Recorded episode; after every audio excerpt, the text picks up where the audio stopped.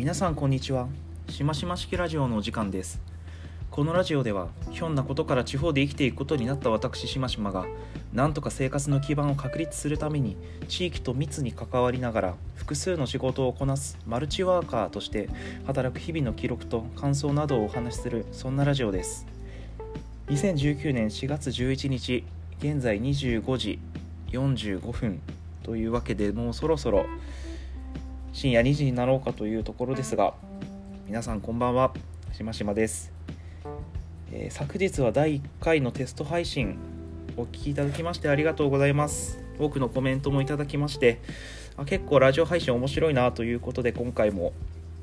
第2回早速撮っておりますが夜分かなり遅くの収録となってしまいました。ちょっとこの辺の理由ですね。後でお話しするとしてえーと、今回の早速第2回の内容に入っていきたいと思うんですが、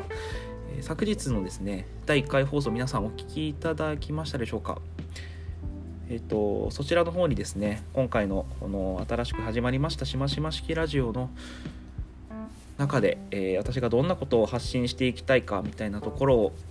話しておりますので是非そちらと合わせて今回の第2回もお聴きいただけたらというふうに思います。で前回話した第1回から、まあ、ちょっと変更点というかいろんなご感想もいただきましてちょっと変更点、まあ、変えていきたいところをいくつか3点ほどですね上がったので今お伝えしていきたいと思います。えまずですね全体の尺なんですけれども昨日20分弱ぐらい話してるんですね。でちょっとこれ自分で聞いてても長いなっていうふうに思ったので、まあ、今回から10分前後にまとめていきたいなというふうに思っております。あの気軽な気持ちであの電車の通勤時間とかあとは何かあの隙間の時間にサクッと聞いていただけるラジオになると嬉しいなというふうに思っています。でもう一つ、えーと、速さですね、まあ、昨日かなりゆっくり喋ったんですけれども自分で聞いて、まあ、もうちょっと早くても聞けるかなっていうことで今回若干早めに喋っておりますがこのぐらいの速さでいかがでしょうかねちょっとしばらくこのぐらいのあの、まあ、友達と喋るぐらいのスピードで話してみたいなと思いますのであの少しお聞き苦しい点などがありましたらコメント等で教えていただけると幸いです。で3つ目にあの本日の読書というコーナーを設けて毎日お話ししていくよって本について毎日話していくよって話をしたんですけれどもコメントの中で、まあ、本だけじゃなくてあのその日聞いた音楽とか映画とかあとはあの食べ物とか飲み物とかそういったものについても話してくれたらいいんじゃないっていう話がありましたので、えーと、このコンテンツに関してはしましま式ライナーノーツということでいろいろなあのその日紹介したいことについてざっくばらんに話していくそんなコーナーを設けていきたいと思います。これあの本だけだとお前辛くならないっていう そういったニュアンスで聞いてくれたんだと思うんですけれどもいや本当そうですねきっと、まあ、365日もし配信するとしたら本だけ紹介していくのもまあきっと話してるのも辛いかなと思ったので、まあ、ここは気楽にあのいろんなものを紹介していけたらというふうに思います。というわけで、えー、早速本編に入っていきましょう。本日4月11日のコンテンツは以下の通りです。本日の副業日報小話うたた寝の血筋。しましま式ライナーノーツ。こちらは書籍のですね経済ってそういうことだったのか会議をご紹介します。それでは本編をどうぞ。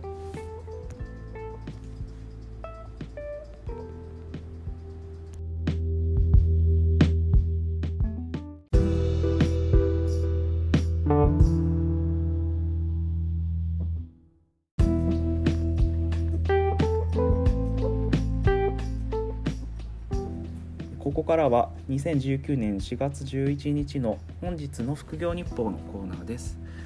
今日は平日でしたので朝から NPO 法人アルファベットで SMSC という福祉とまちづくりを行う団体で広報の活動をしてまいりました。今日はですね会社紹介の読み物コンテンツを2本書き下ろしたりとかあとは、えっと、助成金をいただいて、まあ、いろいろ活動したりもしてるんですがその1件、えっと、報告書類について修正してくれよということで、まあ、書類の修正ちょこちょこやったりとかあとは夕方から、えっと、お客様が来客外見ありましてあの福祉の事業所さん福祉事業をやっている会社さんだったんですがそちらとうちとで何か連携ができないかというざっくばらんなお話をしておりました。基本的には週5日こちらの NPO 法人 SMSC で広報担当として働く勤め人としての仕事が私の生活の基盤を支えておりますただあのこちらの勤め先が副業にかなり理解をいただしていただいておりまして、まあ、そこがすごくありがたいなというふうに感じながら普段平日5日はゴリゴリ働いてるわけです。まあ、単純にこちらで勤めることがを何て言うんですかねこちらで勤めながら余暇の時間をがっつり自分の事業をやってるというわけでもなくてあの自分のフリーランスとしての仕事で得たスキルとか経験とか、まあ、あとは会社の中にいてはなかなかつながることができない人脈みたいなものを SMSC にもこう還元をしていきながらお互いにとっていい状態を作っていけたらなっていうふうに思っておりますので、まあ、この勤め人プラスフリーランスっていう形が、まあ、いろんな会社でこう副業の一つの形として認められていくといいのかなというふうに思っております。で一回帰ってきてからですね夜はあの個人で受けておりましたデザイン案件の資料をまとめつつ、うん、あとは本業の SMSC の方で今ちょっとあの SDGs の取り組みについて情報を集めてるんですがそういったのをこうパソコンでつらつら情報を見ておりましたデザインの案件に関しては地域で基本的にすごくニーズの多い仕事だと思いますので勤めにやられてる方もですねあの副業にこう一歩踏み出そうと思ったら、まあ、デザインは結構ありなんじゃないかなというふうに思います。まあ、決してあの突出したスキルとかあとはなんかものすごいデザインセンスがあるっていうよりはですねお客様の求めてるニーズとかポイントがどこにこうあって、まあ、どこを抑えなきゃいけないのかというところを分析して、まあ、あとはとにかく個人で の最大の強みであるレスポンスの速さとか仕事の速さでこう仕事をしていくと、まあ、なかなかの仕事になっていくんじゃないかなっていうふうに思うんですけどね、まあ、でもちょっと私もこのデザインの仕事って最近あんまり受けてないというかある程度新しいお客さん減らしてるところもあるので何とも言えないんですけれどももしあの興味がある方はちょこちょこノウハウを教えていくようなこともできるかもしれないのでご相談いただけたらというふうに思います。でですねこう先ほど話した通りこり情報集めとか資料をまとめたりするのを家でやること多いんですけれどもそこでですねなんかもう結構夜寝ちゃうんですよ。今日も、えっと、9時ぐらいまではなんか記憶があるんですが、まあ、今気づいたらもう2時ですもんね。何が起こったのかということで、まあ、この後の、えっと、小話ということでなんか僕うたた寝の血筋のもとに生まれてきたんじゃないかみたいなちょっと先天的な話をしていきたいなというふうに思います。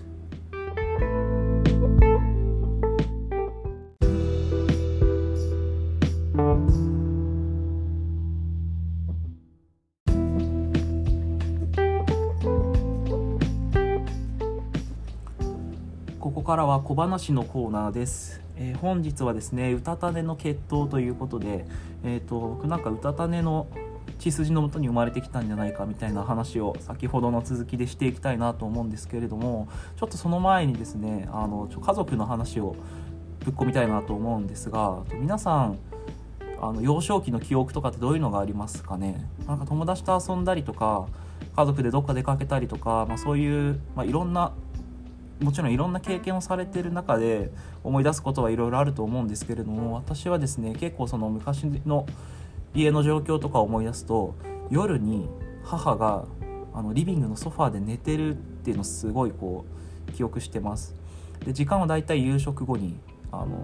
みんなでこう団らん家族団らんというか、まあ、テレビを見たり、まあ、順番にお風呂に入ったりというまあ、夜中でいうと8時とか9時ぐらいの時間ですかね。そういった時間になんかこううとうととまどろんでいるような母の様子を、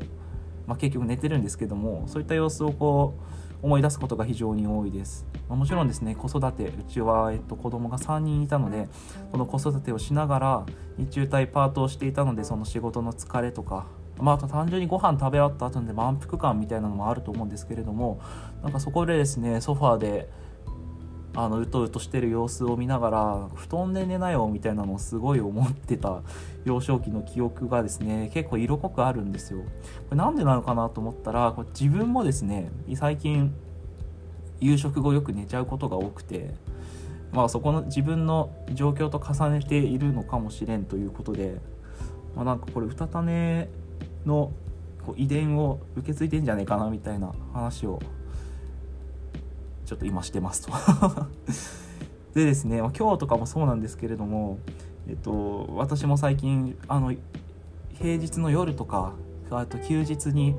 えっと、副業の形でいろんな仕事してますみたいな、まあ、あとは地域で過ごしながら地域の何かしら集まりに行ってますっていうのはもちろんいろんなとこで話すんですけどもそういったものがない時家で何してるかってやっぱ結構夜寝てるなっていう。でこの、まあ、いわゆるそのゴールデンタイムみたいな時間に寝て今日みたいに1時2時に起きてあなんかどうしようって明日仕事なのになっていうのを思う、まあ、感じることがすごい多いなっていうまあ、取り留めもない話もしてます。でですね、まあ、父も、まあ、いるというか、まあ、その父と母から生まれて育ったんですけれどもうちの親父はですね単純に寝るのがめっちゃ早かったですね。うん、まあ最近も早いんですがなんか昔から家でご飯を食べられるぐらい早めに帰ってきた時はもうなんか21時ぐらいには寝るぞっつって寝てなんか早朝朝4時とか5時とかに起きてランニングしてそこから仕事行く姿をよく見てたなっていうのを覚えてるんですがなんかこれってあのまあ、ソファーで寝てるか布団で寝てるかの違いでもなんか単純にめっちゃ早寝のめ超早寝超早起きの血筋があるんじゃねえかっていう血筋というかなんだろうなんかそういう生活基盤のもとで育ってきたのかなっていうのをちょっとふと思った次第です。あの今日もですねえっ、ー、と私は、えーと、自分のアパートのリビングであのヨギボーって皆さん知ってますか？最高のビーズクッションがあるんですけれどもそこにうずもれるような形で、えーと、パソコンノートパソコンで SDGs の情報を調べてたらもういつの間にか寝ててもう電気もつけっぱなしだしストーブもつけっぱなしだしストーブのですねまたあの音が鳴りましたよ。あの換気をしろみたいな 換気をしろみたいな音でちょっと起きてわもう3時間ぐらい寝てるよっていうことで今また起き出しておりますが私自身の、まあ、高校生大学生ぐらいの学生のぐらいからのことを考えてもやっぱめっちゃ早寝早起きだったかなっていうふうに思います。一回ねその大学入ってすぐの時にバーで働いてたりとか夜遅いダイニングバーみたいなところでホールで働いてバーテンやってたりしてたので、まあ、その時はさすがに夜中2時3時に寝てまあ昼前に起きてみたいな生活はしてたんですけれどもやっぱねそれ以外の日を考えるとやっぱ私自身も4時5時に起きてなんか朝活動してましたねそういえば。大学の友達から「お前漁師か?」っていうのをよく言われていましたがその漁師的な 取り組みは全然してなくていやむしろめっちゃ、えーと、インドアな感じで本が好きなので朝4時に起きて、えーと、湯船の湯を温め朝風呂をしながら読書にふけるとか,、まあ、なんかそういうのをめっちゃやってました。あなので基本的にうちにある紙の本はすごくふやふやですね。で全ての本が、うん、なんかあとなんかよくわからんシミみたいなものがすごくついてますというわけで、まあ、こんな話でいいのかな、まあ、とりあえず今日この話したいなと思ったので、えー、と本日の小話「うたたでの血筋」でした。続いてしましま式ライナーノーツに入ります。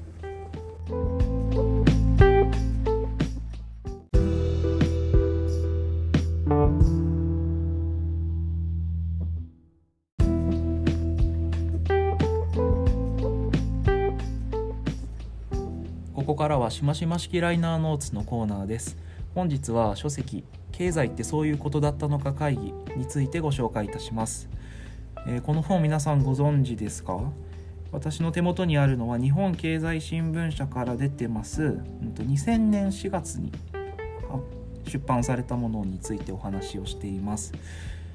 クリエイターの佐藤正彦さんあのピタゴラスイッチとかが僕ら世代だとピタゴラスイッチの監修やってたなっていうのが印象的ですね。クリエイターの佐藤正彦さんとあとは経済学者の竹中平蔵さん、うんと、に郵政民営化とかやられてた人かな郵政民営担当大臣みたいな方だったような気がしますがその方、えっと、お二人の共著というかお二人の対談を経て作られた本です。えっと、私がこの本を初めて読んだのは2011年か2012年ぐらいですね。大学生の頃に経済学部に通っていた先輩がツイッターでおすすめしていたのを見てああこれちょっと興味あるなと思って大学の図書館で借りたのを覚えています。当時社会のことなんで何も知らない PayPay だった私がこの本を読んでああ経済ってそういうことだったのかってそのタイトル通り思ったので、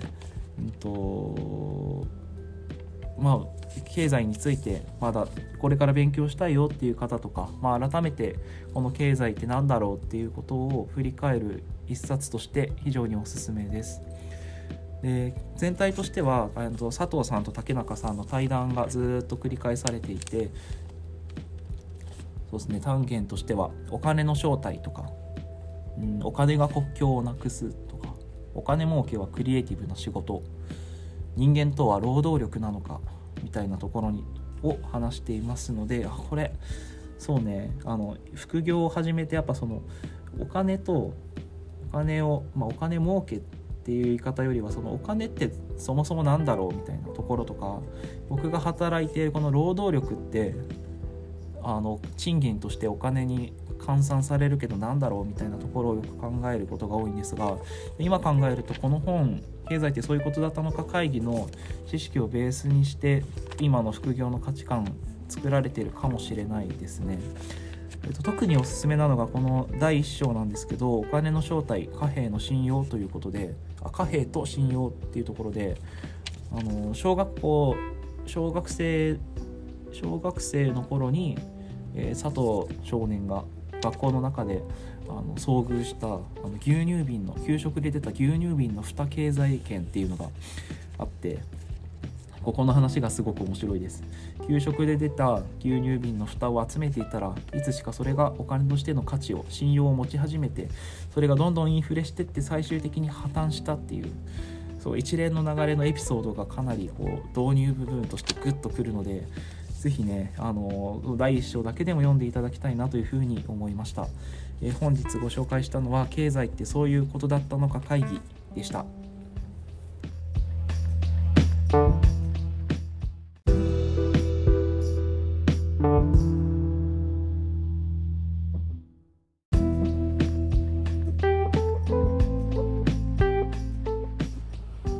はいというわけで本日も終わりの挨拶のお時間になりましたがこれ結局18分とか19分になるんじゃないでしょうか。全然短くできません。どうしよう。ちょっと長い。まあでもなこれきやすさもそうなんですけどちょもう私が好き勝手話したいっていうのが根底にあるのでもうどうしようもないかなというふうに 思っております。あの最後までお聞きいただいた方本当にありがとうございます。これからもこんな風にして時間の許す限り発信をしていきたいと思いますのでお聞きいただけると幸いです、えー、と最後に、えー、と前回放送までのコメントをご紹介いたします。えー、と岩本さん岩本総一郎さん高島さんの声って前から思ってましたけど聞きやすいですよね。ありがとうございます。どうなんでしょう？自分の声ってやっぱマイク通して聞くと若干のむずがゆさ感じるよねっていう ところで。まあちょっとこのしましま式ラジオは自分の声との戦い自分の声を聞き続ける修行みたいな風になっておりますが、うん、岩本くんもいい声してるからぜひラジオ放送やってみてください。あとは磯崎木津さん。ファンヒーターが鳴ったあたりから泣きました。ありがとうございます。今日はね泣かなかったね。まあファンヒーター泣いて起こされたからね。またちょっとしばらく寒い日が続くと思いますのでまたファンヒーターの鳴き声が聞こえるかもしれませんが、まあ、ご愛嬌ということでお願いしたいと思います。というわけであとはそうですねこのぐらいかな。えっ、ー、と Twitter とか Facebook とか各種 SNS あとはこのブログあとはこの音声配信しているサウンドノートの、えーと、 note.mu でですね、コメントを受け付けておりますので、ぜひアカウントをお持ちの方、こちらから、えーと、コメントいただけたらと思いますあ。ブログはアカウントなくてもコメントができたはずなので、えーと、SNS とやってない方は、ブログの方に、しましま式のブログの方にコメントいただけたらというふうに思います。各種 SNS は、えー、アットマークせいや高島、アットマークせいや高島でやっておりますので、率直なご感想とかご質問などいただけると、まあ、次も配信しようかなという気持ちになります。というわけで、今日も長くなりましたが、最後までお聴きいただきありがとうございました。明日も仕事なのであもう結局2時15分だうん寝よう皆さんも夜更かしされている方は早めに寝るとお肌がお肌にとっていいんじゃないかなというふうに思っています。というわけで今回も最後までお聴きいただきましてありがとうございました。またいつの日かお会いしましょう。それでは皆さん良い一日を。